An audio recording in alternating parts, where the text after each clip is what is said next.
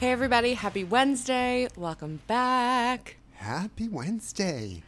Let's get right into it because Zion is napping and we don't want to push it. So, you know what? We are on a clock. we are on a clock. Okay, Mark, Go. what is your rant for this week? Um, so, people who beep their horns when there clearly is no place to go. So, context, right? Driving down Newbury Street at an intersection, light is red. We are stopped alongside like the 1,500 people who are also stopped with us. Mm-hmm. Light turns green, and like there's maybe 30 feet in front of us to the other side of the inter- intersection, but people are like walking. So, I don't move and like the beeps are incessant. And it's like, look, movement is not progress, people. Like, look in front of me. Like, the, everything is stopped. Like, just breathe, please. That Please gets on my breathe. nerves too, actually. Or like, you know, the light turns green and then a second later people are like, you know? Yes, and it's on- like, can I like my car is energy efficient, so it has to restart when the light turns green. So can I have one second for my right. car to catch up because I'm actually saving the environment. So, you know, There you go. F you. Damn it. Uh no, I feel that. Yep. Right? Okay, mine is a driver one too. Oh, nice. So this past weekend, Tony and I were going to Walmart. Tony is my brother, everybody. Tony and I were going to Walmart to pick up some uh, cold medicine and toys for Zion, right? And uh, this has always been a pet peeve, but Tony sort of like reminded me of it. We were leaving the store. We go to pull out, and we can't pull out because some a hole is blocking us in because she's waiting for a parking spot close to the door. Now, there like all the handicap spots are open, right? So I know that it's it's like likely, I don't know everything, but I know it's likely not an issue of like needing that spot, right? It's like you don't want to fucking walk cuz you're waiting for a regular spot. Major pet peeve. Park and walk.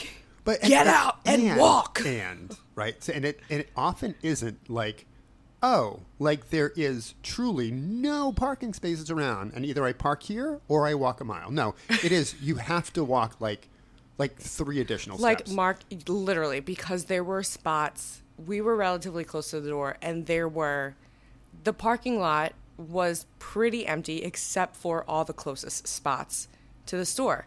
So it's not like you're, you know what I mean? It's not the dead of winter. It's not, you know, you're just being lazy. So you know what? It gets on my nerves. So if anyone is listening and you're torturing other people, blocking spots and waiting and holding up traffic and all, we don't like you.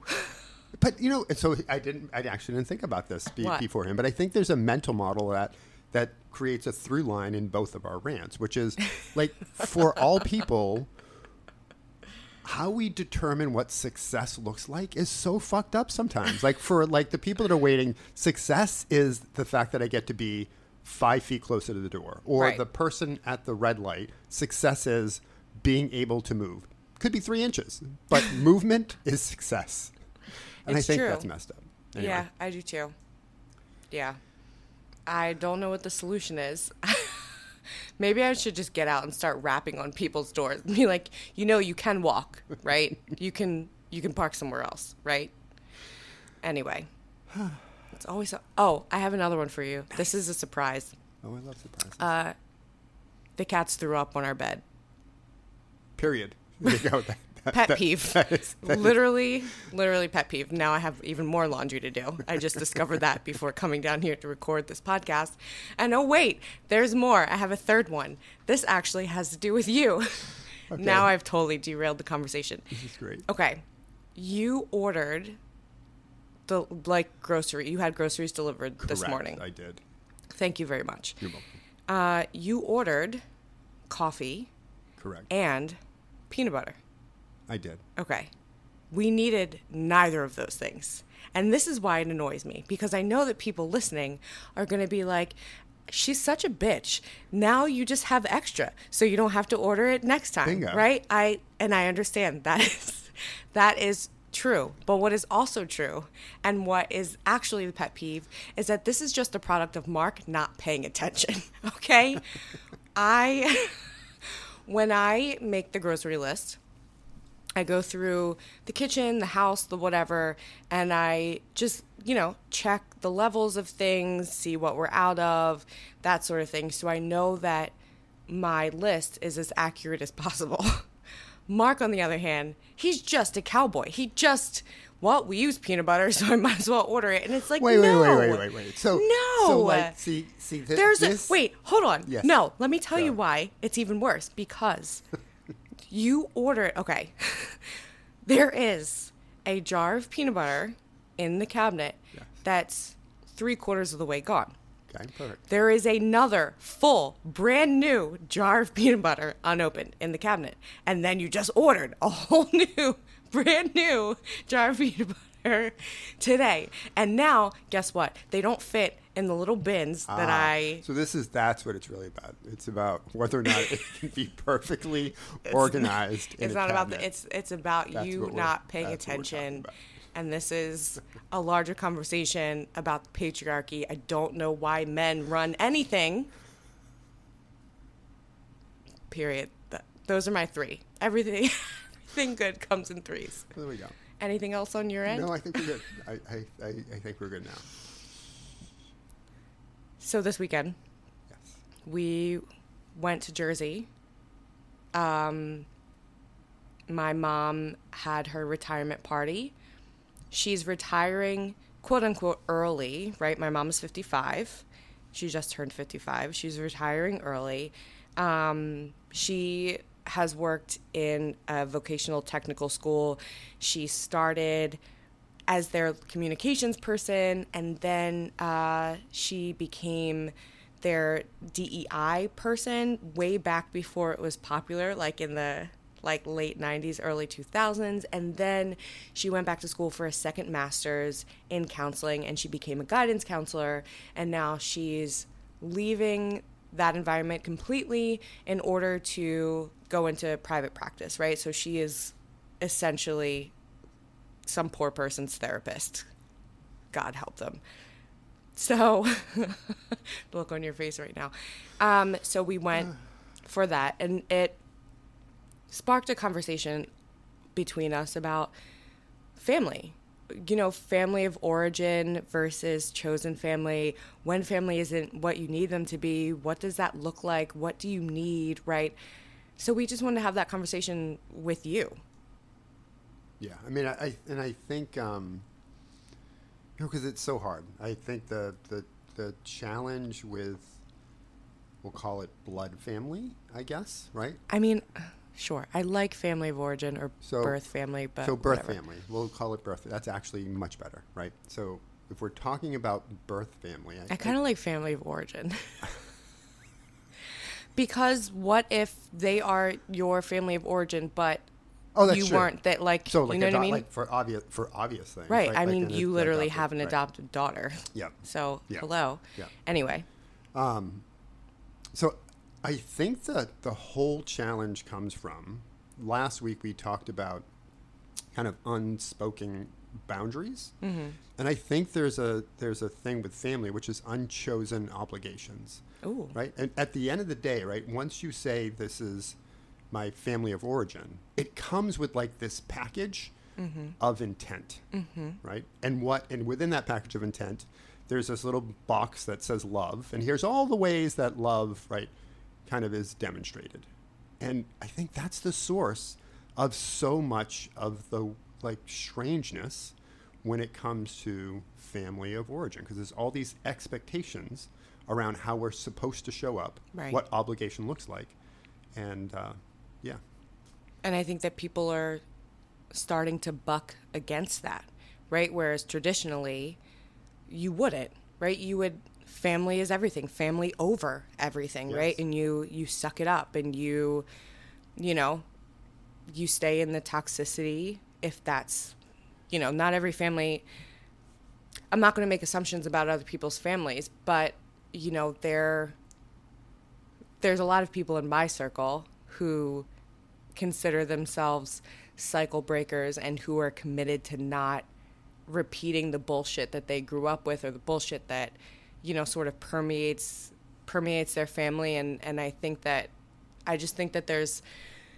there was a point in time which you probably remember and this is no shade just because you're older than me right? You're of a different generation. And and so you would never like not talk to your family. You would never estrange yourself from your family. You would never you know get into arguments and and and tell people that that they're hurting you or that they're violating your boundaries or that they're not loving you in the way that you need to be loved right? These conversations by and large just didn't really exist. Yep. and now and now we're seeing that. And you know we we go through this with my family more than yours because we sort of uh, we talk to my family more than yours right? Um, and it's always a battle for me and for you because my mom is definitely family over everything. And I am definitely like not. I'm definitely like family family for me uh, is more of a give and take, right? When I think about my chosen family, people in our lives that we love and who love us, there's a give and take. There's a active listening. There is uh, a level of support. There is. it's just. It's just so different. It's it's so it. I'm having a hard time sort of speaking about what I feel in my heart and in my gut, but I, I guess I don't feel like so on edge with our chosen family members. And when I'm with my mom, I feel like my body is always clenching up and ready for a fight. Yeah. And that's so stressful. And it's just it's not a place it's not a place where I want to be, but then at the same time it's hard to have a conversation with someone who is like, "Well, this is just what family is." and Right. you need to get over it. And I'm like, "No, actually I I, I don't. I don't need to get over it." Uh, you Does know, that make sense? It does. I think you know. The, the, I think that the the critical thinking that doesn't often get applied is, you know, if we all posed ourselves the question, if it wasn't for this this wrapper of family obligations, would I choose to be a friend with this person? Would I choose to hang with this person? Would I choose to have conversations with? If the answer to that is no, that's your first signal. Now, in the best of scenarios, like having a family that has been with you throughout your life to see you through and support you in, in different scenarios, and also those people being people that you truly love spending time with, like your brother. Right. Yeah. That is like magic, right? That is like the best of all worlds. Right. But I think they get conflated o- oftentimes, and that's where, um, you know, the, the challenges occur. And it's it's not unlike you know even the conversations around nationalism, right?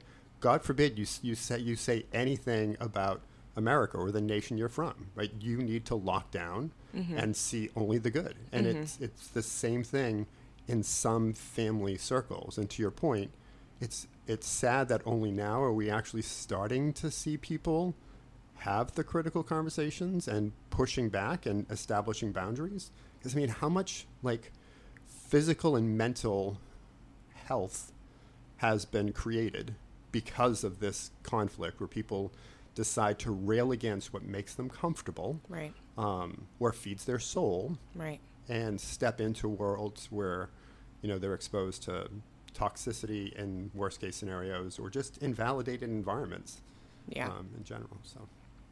Yeah, I. It's interesting because, and I've I said this to you all the time when you were going through your divorce and your family was acting like a bunch of assholes, um, top to bottom. And I was, and I kept reminding you, I was like, family's just made up a bunch of people Yeah. and I and I feel like that sort of unlocked something for you or it just like clicked in your head of like yeah they don't have to they don't have to do anything Right. right just because they're related to me they're not obligated to see my point they're not obligated to support me they're not obligated like they're just people and then the vice versa is true of like you're also not obligated to stay in a marriage that wasn't right for you just because your family didn't like the fact that you were getting divorced, right? It works both ways. Yep. And I think about uh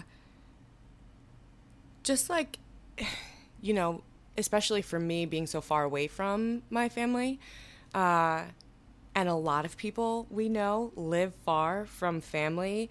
You know, you go to college, you go away, or you accept jobs in different places, and and it feels like there are so many things that are changing the family unit. One being people saying, "I'm not going to put up with this shit anymore," and two being in some ways that we've traded our ambition for proximity to our families Yes, right yes. my my goals and my dreams and what makes me thrive as a human means more to me than staying in the town that I grew up in just to have that proximity. Yep. We're I think you're seeing that more and more as well and it's it's so it's very interesting. I would love to sort of talk to like a social scientist about this because I'm so interested in the behavioral aspects of this and sort of how it all ties together.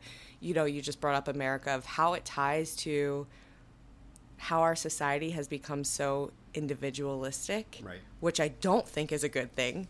But at the same, uh, you know what I mean? Like there are all these different elements that we're always trying to connect dots. You and I, we're we're those kinds of people that are always looking for what is the through line or what is the thread or what is the so what in all of this. Yep. And a part of this conversation is just parsing it out and, and talking about something that we are actively going through. You know, you. Um, I didn't think about this before. It's a great point, Ash. Right. The, and it's it's a little bit of a paradox as well, right? So when you think about capitalism as it, at its core, it is about like it's all about the individual. It's all about money. It's all about success. It's like that is the driver, right? Um, but if you look at you know the community that's most kind of responsible for railing against capitalism, especially right now, I think the millennials had a really strong suit mm-hmm. um, and and role in that. Millennials will also get tagged as being very right indiv- individual, a lot of boundaries, right? It's mm-hmm. about me, mm-hmm. but they're also I think some of the most empathetic people on the planet. And I think that's the intersection, right? It isn't whether it's about the individual or not about the individual, is it's whether or not there's an empathy lens to it at all. And now if you bring that up a level and talk about family, I think oftentimes that is what's what's missing, right? Empathy isn't applied because it goes back to obligation um, and what the unwritten expectations are. Yeah. Uh, What about for you? You know, what does it look like when family is what you need it to be? So let's look at the reverse. Like, how do you feel most held, most loved, most supported? What does that look like for you? Yeah, it definitely starts. It starts with with not to be like overly generic, but it starts with actively listening. It's like seeing me as an individual and not necessarily the same individual that you might have known me as, right? It's kind of seeing me as the individual today. Allowing you to evolve. Exactly Like right. being with you on that journey. and then yeah.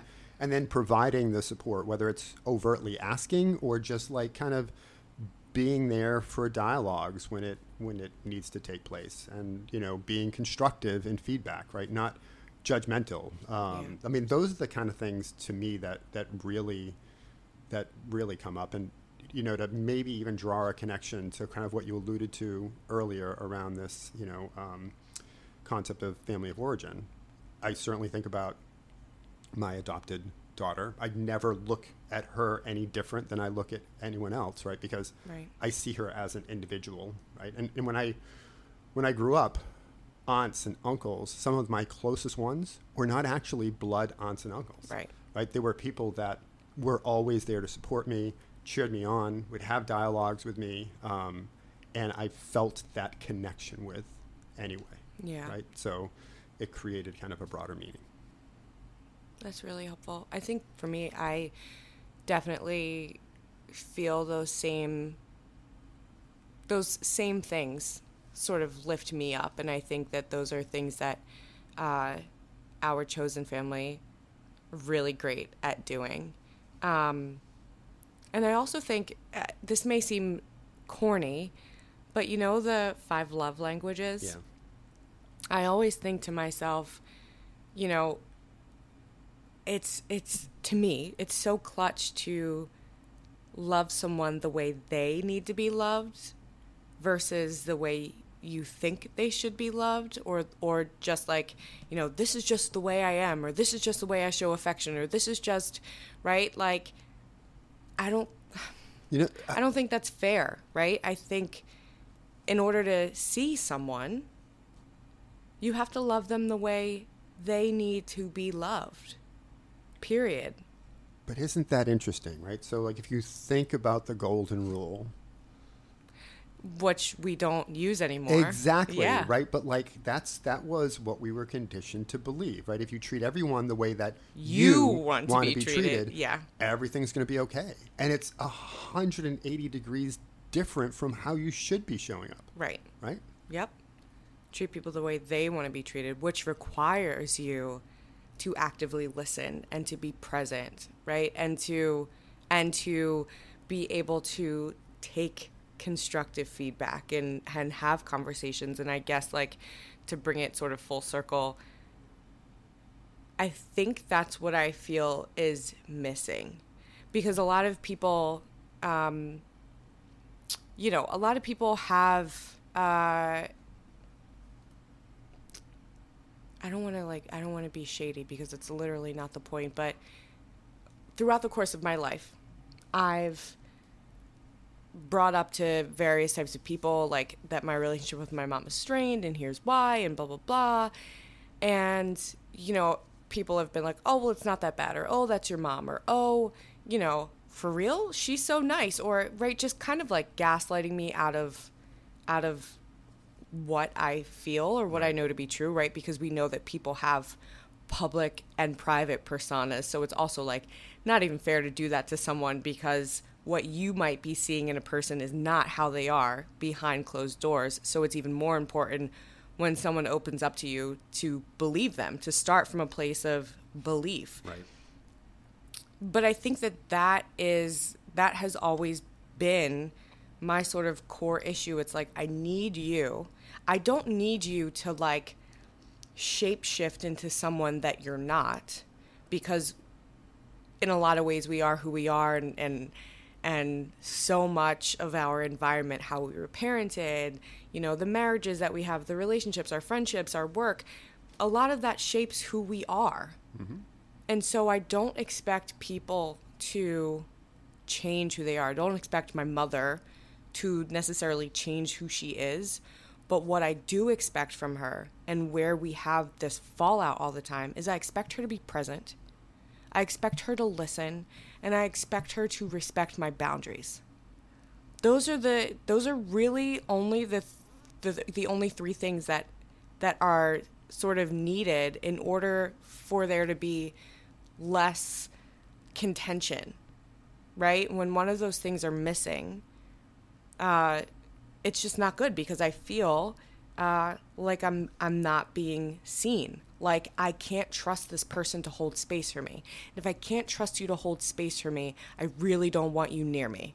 Yeah. Right? Like I really in in any close capacity, you can't really be in my in my life. I'm too tired. I have too much going on, right? And I don't have the energy to hold space for people who can't hold space for me.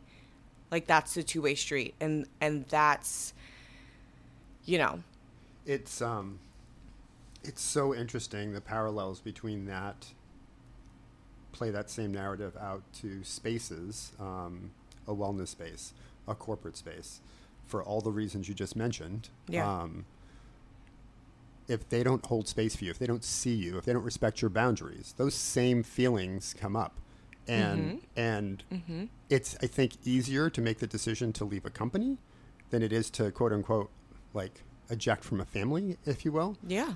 But even that is hard. I mean, I think the foundational piece is, It you is know, hard. what is it in us that is so wired to not want to, um, kind of protect our own, our own wellness or our own sanity. Yeah, I don't know. I yeah, it's a it's an interesting thing because I feel like we are wired to protect ourselves, but then all of our social sort of cues and things and especially if you grew up in church, Jesus Christ, honor thy mother and thy father.